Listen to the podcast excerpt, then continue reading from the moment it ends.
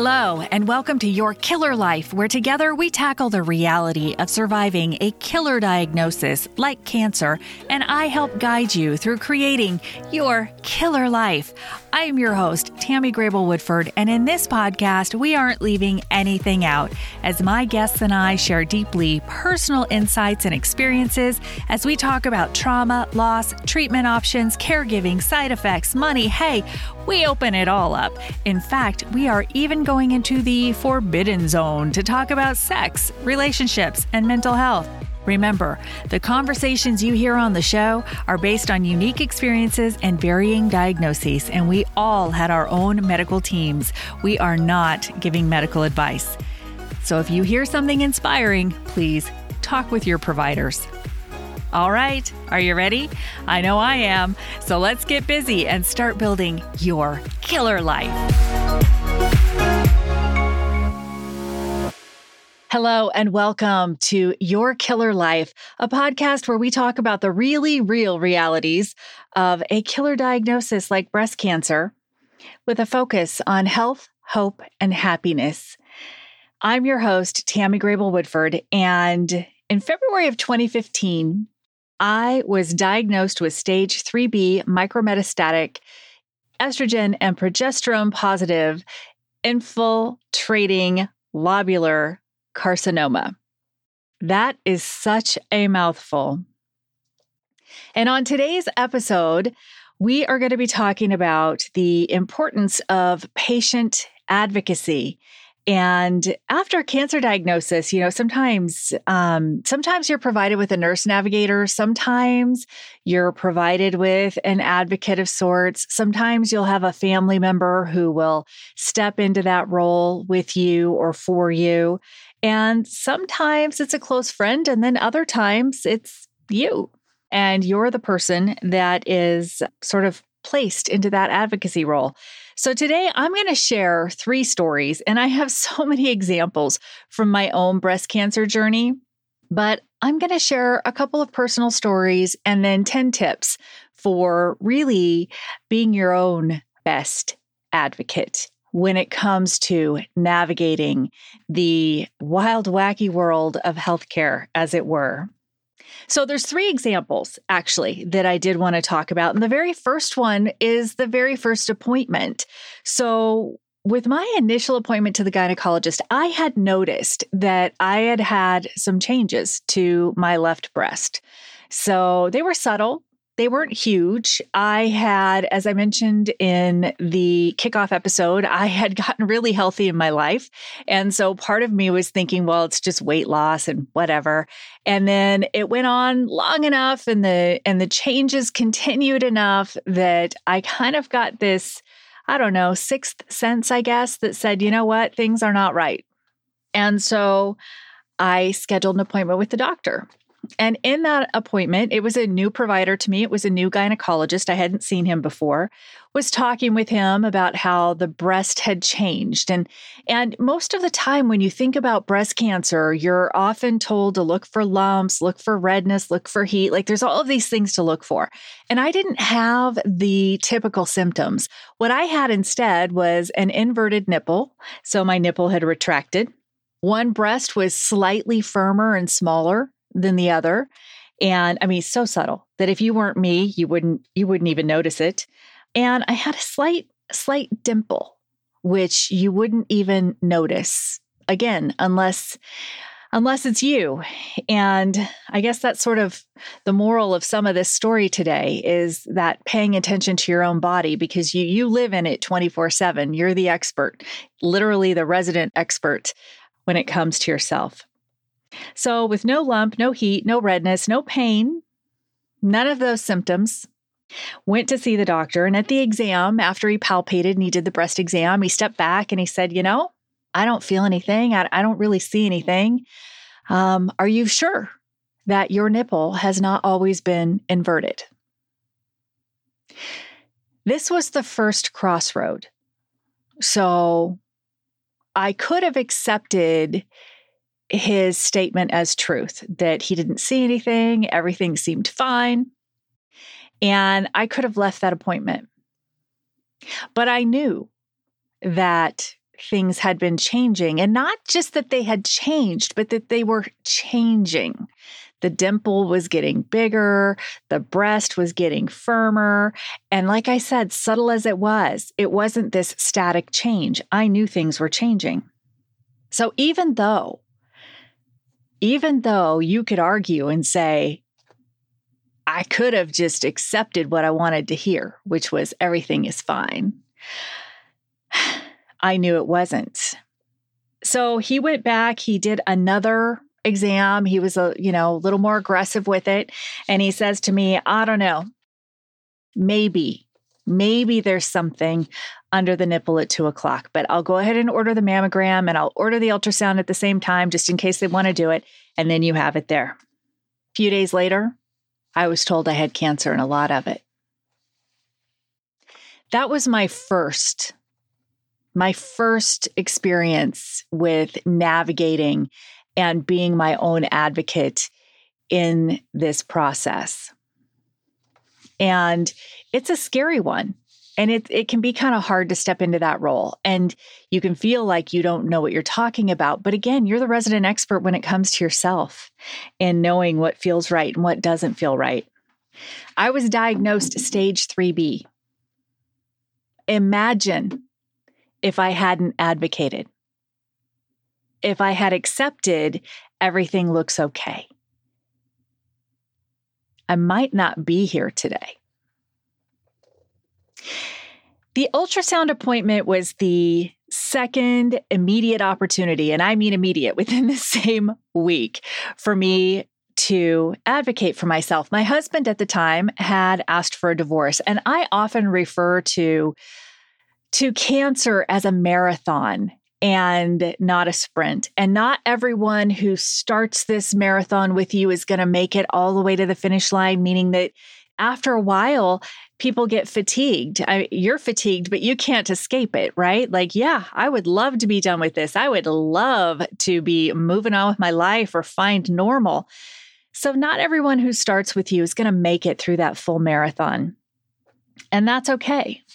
My husband at the time didn't even make it to the starting gate. And so he had asked for a divorce. I had told him, I think I have cancer. This is why I'm pretty concerned. I'm making an appointment. And two weeks before that appointment, he asked for a divorce. And we separated. He didn't show up to the mammogram appointment, and we'd been together for, my gosh, 20 years. And he did not make it to the mammogram. Somebody at the office called him out on it. And so he did make it to the ultrasound appointment. And as I was wiping that cold ultrasound jelly off of my breast with that warm towel, he looks down at me and says, You have to take me back. I said no. Because frankly, and I told him this, I didn't have I didn't have the strength to do this for both of us. Meaning, I already knew the second I heard that I had cancer and a lot of it, I knew, I knew I had work to do. I knew I had research to do. I had healing to do. I had surgeries coming up.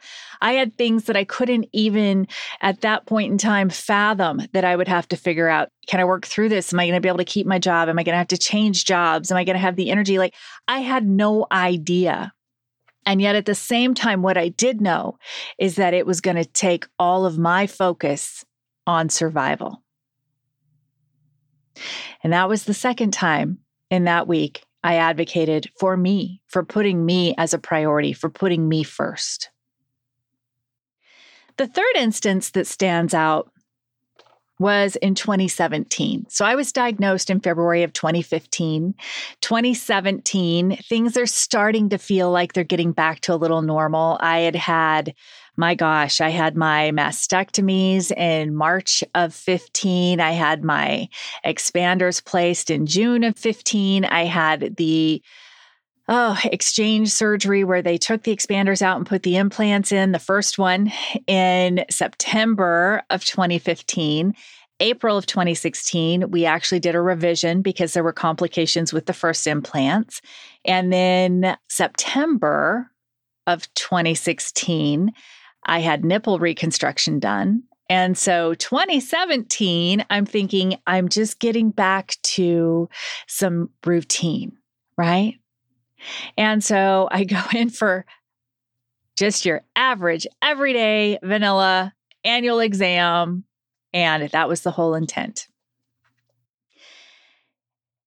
When meeting this new provider for the first time, and actually meeting any provider, I always kept with me, and I still do keep on my phone uh, diagrams of what reconstruction looks like. And that's one of the first questions I ask providers when I'm working with them. Have you ever worked with someone who's had breast cancer? Have you ever worked with someone who's had bilateral mastectomies? Have you ever worked with someone who has had reconstruction? Do you know what my type of reconstruction looks like under the skin? May I show you an image of what that looks like so you know what to expect? Can we have this conversation? And I do that with every provider, massage therapist, chiropractors. It doesn't matter. Anyone new to me, I will do that. And I may do it more than once. So, had that conversation and said to her, There's no point in doing a breast exam. I don't have breasts. I do, but I don't have breast tissue. And explained here are the surgeries, here's the history. And at that point in time in 2017, I was still under the muscle with my implants. And so I had a silicone implant underneath my pec muscle, between the pec muscle and the inframammary fold. I had a piece of cadaver tissue that was that was kind of at the bottom holding everything up. I had had fat transfers, two of them actually. I'd had my nipples reconstructed, so I had more cadaver tissue and scarring. I had, I mean, all kinds of things going on, right? And it's not a breast. So it's not going to palpate like a breast. It's not going to feel like it's not that tissue. It is not the same tissue. So I tried to decline the breast exam, but she talked me into it. She's the provider. I said, okay. So she tells me she feels some lumps. I'm not surprised. I have so much scar tissue in there. Holy moly. I'm not surprised she feels lumps, but this concerns her a lot. So she wants to send me off to radiology. Radiology wants to do a mammogram. Plastic surgeon said no more mammograms, not with my under the muscle implants and as tight as everything is, my body. No, that's not what we do. No more mammograms. Radiologist, have the conversation with him. Have you ever worked with anybody who's had breast cancer, who has had the bilateral mastectomies, who has had reconstruction? Can I show you what this looks like? We have a debate about whether or not I should have a mammogram. He says, okay, we won't do a mammogram, we'll do a 3D mammogram. That's still a mammogram. Finally, I MyChart my plastic surgeon because I'm not being heard. I'm advocating, but I'm not being heard. And my plastic surgeon sends me a MyChart back. And yes, I know we like to pretend in this day and age with the electronic medical records, everything talks. It doesn't. it just doesn't. So, screenshot her reply, upload that as an image to the MyChart to my primary care provider and to the radiologist. And they finally acquiesce. And we do an ultrasound. In the ultrasound, they see some voids, they see some areas that are a concern. Again, I have had fat transfers, cadaver tissue, scar tissue.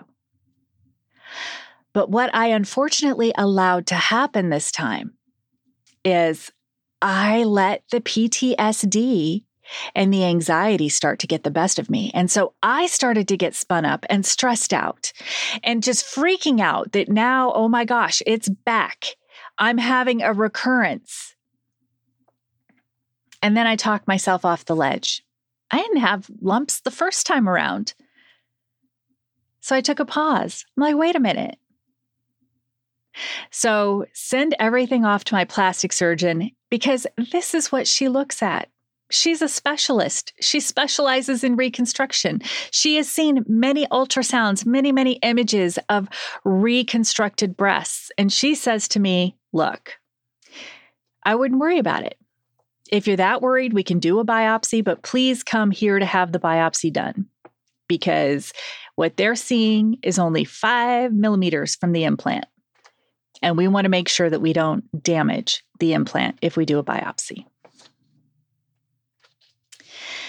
So I think back on that one a lot, especially now, because that is when I really I found my voice in the beginning and I advocated for myself and I did so with my gynecological appointment and I did so with my ex husband. And yet at the same time, it is so easy to kind of get, I don't know, I don't want to say sucked in, but the trauma, the PTSD, the stress around the just the word cancer, right? The fear of recurrence that is kind of always there because they may tell you that you are, you know, no ev- you're Ned, you have no evidence of active disease.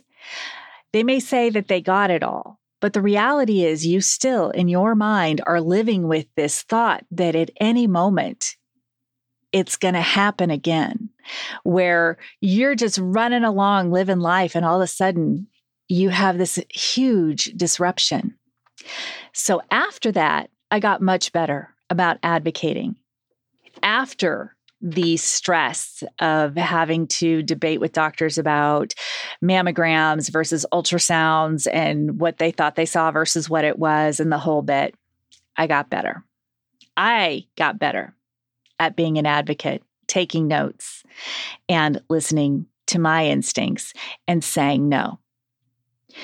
So I just had, unfortunately, another terrible experience with primary care. And I'm going to tell you, I think part of it is provider bias. They hear that you've had breast cancer, and that's just, I have a girlfriend, she's a survivor, she's one of my breasties, and we joke all the time that, you know, you're going to go to the dentist, and they're going to be like, oh, you got a cavity, and that must be a cancer cavity because everything defaults to being caused by cancer once you've had it. At least that's, you know, it's sort of like, if you're a hammer, everything looks like a nail. And so providers hear that and I and it spooks them a little bit. So again, and with this provider, I was more adamant about no. So when she wanted to do breast exam, absolutely not. No. Mm-mm. Because I have specialists that I see if I have any concerns there. So let's talk about how you can set yourself up to be a good provider of communication with your medical providers and how you can set yourself up to be a really great advocate. And I've got 10 tips for you here. One, and this is possibly the most important, and I've said it a few times already, but recognize that it's your body, right? You truly are the resident expert with your body. You know, you have way more information.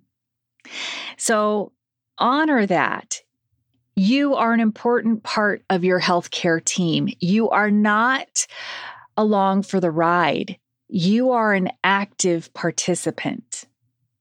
And if your providers aren't honoring that, then you might need to elevate to another advocate or patient advocate, or frankly, find a different provider because you are part of that team. Two, overcome provider bias. Now, there's provider bias, like I, I said, you know, I've dealt with this a few times because they see cancer and that's like where they go. That's just all they they can think of. And yeah, I've had I'll overshare. I've had a backache for a few months and it hasn't gone away. All right. So, anyone who's listening who has ever had breast cancer knows that bone cancer is one of the, the metastasis that is scary. Any metastasis is scary. And it's also common. So, the fact that I've had a backache for a couple of months and it hasn't gone away, it's not resolved, it's gotten a little bit better with chiropractic, seems like a good idea to check that out talking with primary care, they want to refer me to an oncologist. My oncologist is going to say, Well, have you had any diagnostics done? Have you talked with a primary care provider? And so there's that bias that happens there. But I also want to say that bias represents in other ways. And I want to read this because I do want to get it right. So if, if you're watching on YouTube, yes, I still have notes. I'm still new at this and I I'm uh, still I'm still nervous. We're just going to say that. But this is really important, and it is from Tene Lewis, who's an associate professor of epidemiology at Emory University Rollins School of Public Health in Atlanta. And what Tene said is that if you are African American or Latino and you present to the emergency room with a broken leg or kidney stone, for example, you're less likely to be given analgesics at the recommended level. And it doesn't matter what part of the country you're in, it doesn't matter what type of place you present to. They've seen fairly consistent that this is an issue and that there are similar racial differences around cardiac care and even some studies showing delays in kidney transplant rates and so on. And so I'm not saying that providers are bad people. So please don't hear that. And if you are a provider, oh my gosh, I mean, I'm in love with all of my providers who saved my life. I mean, really, truly. What I am saying is that bias exists in all humans. And so it's really important. And so if you are someone who feels like you're encountering any type of bias, it's really important that you advocate for yourself or find folks to advocate with and for you and or for you. Number 3, research your providers and get a second opinion. Oh my gosh, thank you Google. so I already talked about um, how I did have multiple opinions on my procedures. It was really important to me that I have multiple opinions and that I find the personalities that are in harmony with me you know when you step onto that cancer train it is it's a bullet train. It is just going at 100 miles an hour. And so it's it is really important that you do get those second opinions and that you do your research and make sure that folks are happy. With my general surgeon it was great. That was an easy one and he was absolutely amazing. I was able to get a referral for um, one of the plastic surgery consults which that's always the best when somebody says you know hey my provider was great. My integrative oncology team was a referral right? And it's sort of like this secret, not so secret club. Once you're diagnosed, you find that there are so many other people who have had this experience and the survivors, they, they want to see you survive and win. You know, it just breathes belief into all of us when we see others overcome. Number four, understand your diagnosis. Look, I've been told by providers that I don't need to Google anything. I don't need to read inserts. I don't need to know what the side effects are. I don't, it's out. And to me, that just seems irresponsible. To me, for me, it seems irresponsible. And I get that this is a heavy load. Oh, do I get it? Right and that there's a lot of scary stuff and you can sort of whip yourself into a frenzy i guess or into depression or fall down a spiral or down a rabbit hole or all of a sudden only see the negative things but at the same time it is so important to research and understand your diagnosis until i was diagnosed with breast cancer i didn't know that there were multiple types of breast cancer I didn't know. There was no reason for me to know. I'd never researched it. Nobody in my family had had it. And, you know, so I didn't know.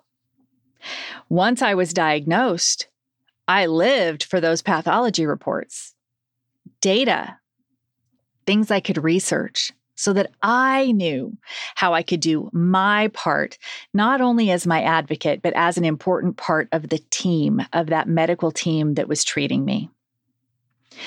The other thing is, I was standing in the midst of all of these specialists. So here you have all of these specialists all focused and with a solid understanding in their area of expertise. And you're sort of the you know the center of that wheel. So you have all of this information coming at you and all of it applies to you and you're trying to piece it all together. And that took a lot of research I was just trying to keep up, but also trying to make sure that I understood enough to ask the right questions, that I could have good conversations with my providers and leave with a solid understanding and a sense of calm to the best of my ability. Notes. Okay. Five notes. Always take notes. Even if later you're not quite sure what the heck you wrote down, always take notes or have someone take notes for you or hit record on a recorder or on your phone, use voice memo, whatever it is, because you have so much information coming at you so fast from so many different people and so many different options. And especially those first couple of weeks. You know, my initial notebook was this tiny, tiny little thing. Like, I don't know, it was probably quarter size of a eight and a half by 11 sheet of paper. And scribbling in that thing constantly. My binder now, I literally take a three ring binder with me to my doctor appointments again because the EMR systems don't all talk to each other. And so to me, I've got, you know, an oncologist on one system, a plastic surgeon on another system. My general surgeon was on yet another system and then primary care has been on different it's just been it's been crazy, right? So make sure that as number 6, you get copies of all of your pathology reports, all of your imaging reports, all of your really your summaries, anything that is potentially useful. So just this last month, I ended up scanning information from an appointment I had in 93 that has to do with an uh, autoimmune thing that I've got, as well as the last ultrasound that I had on my abdomen and the notes from my last surgery, which was just April of 2019 for reconstruction, where I had to have another revision. And the last notes from my oncologist, where he was like, Yep, you're Ned, go see other people for other things. And so that information, being able to have that and provide that to providers will help them do a better job, but it also will help you do a better job at, with your part of being part of your medical team. Seven, use a medical journal. So I didn't do this initially. Kind of wish I had. And there are some great journals out there now. Um, you know, it's one of those things that you don't know what you don't know until you you, you find out you don't know it. And so with that, find those journals. You can track your meds you can track your pain you can track your your appointments your doctor info. It is your if you're doing your own glucose monitoring or your blood pressure whatever it is it makes it so nice to sit down with a provider and be able to say here's the history. Here's the data right instead of trying to remember it. I'm one of those because i went to an integrative clinic i take a lot of supplements and for the longest time the, they weren't even in the emrs right? Like nobody had heard of indole 3 carbinol so so they just look at me like I lost my mind. It's in there now, but I used to carry in my three ring binder a sheet of what it is that I'm taking and how often I'm taking and how much of it I'm taking because it was something that was outside the norm for those providers. Um, ooh, eight. Create an action plan for your appointment. And this is so important if you have questions, here's the thing. You get to the you get to the doctor's office and you've got stress, you've got anxiety, you've got chaos, all of that is happening. And you may in your mind have things that you want to talk about, but you don't remember because of everything else going on. So have a plan. Sit down and think about, you know, what are my goals for this appointment? What symptoms do I want to discuss? What concerns do I want to have addressed? What questions do I want answered? Bring your journal with your notes and make sure that you do research on things you want to discuss. So there are so many questions I had along the way. You know, I think back to probably making the decision about having a bilateral or unilateral mastectomy. And in the world of breast cancer, there's all kinds of opinions on this. So, and again, depending on the type of cancer you have, that will probably make it vary a little bit. So, with lobular, Lobular tends to be bilateral, tends to not show up on mammogram, doesn't even always show up on an MRI. So I knew because I'd done my research, I was able to have that conversation with my general surgeon. Now, my gynecologist was encouraging me to just do the one side because that's the side that we knew had cancer. We didn't know if there was cancer in the other breast, and it looked healthy. For me, I didn't want to take that risk, especially after I understood that my type of cancer tends to be bilateral. It tends to be slow growing, that it could be another seven years and then I could have another tumor that would pop up. Me doing my own research allowed me to have a conversation with my general surgeon that helped me make the decision that was best for me. When I asked him if he had seen that in his practice, and he said yes, multiple times he had seen lobular present in the quote unquote healthy breast, and that it is a frustration for patients to get because now you have to advocate with your insurance companies, right? You're like, no, I want an MRI because it doesn't always show up on ultrasound and it's a pain to get them to approve it. So do your research, definitely. And nine, understand your rights. So I mentioned earlier, you can say no. You can say no to the scale. You can say no to blood pressure. You can ask them to retake your blood pressure. I, at the terrible primary care appointment here locally that I told you I had, they actually bruised my arm and they used basically they used a cuff and automate an automated cuff that was too small for me bruised my arm and the blood pressure that they were going to chart was so high that I looked at the MA and I said, Do I look like I'm having a cardiac incident? She says, No. And I said, Well, then why would you chart that BP? And I asked for a manual. Here's the thing you can also decline it. You're in charge. Your providers are there to support you and to create health and help you along your healing journey, right? but you can still say no to these things. That if if it's just you don't want to deal with it today, say no. You can do that. So, not, you know, and maybe, right? Maybe not always the best thing to do if you've got other issues going on and there's a reason for it. But a lot of times, right? It's like that's just part of the process. You show up, they weigh you, whatever. Okay. You can say no. One of the things I loved about the plastic surgeon, right? She never weighed me. And number 10 is escalate as necessary. This is also huge. Sometimes you have to get clinic management involved. Sometimes you have to get med directors involved. Sometimes you have to get patient advocates involved. All of this is true. Sometimes you've just got to do that. And it's okay. What's not okay is you not getting the treatment that you should have, that you need, and that you, and the quality of care that you deserve. And so it is just paramount. And if going through all of that, you still don't have a resolution that feels right to you, you can always file a grievance with your insurance company. Now, hopefully, it never gets to that, right? Uh, I have only had that happen once. So hopefully, hopefully, all of this helps you be a better communicator and helps for better success in the overall experience as you go go along your way to healing. Cancer is exhausting.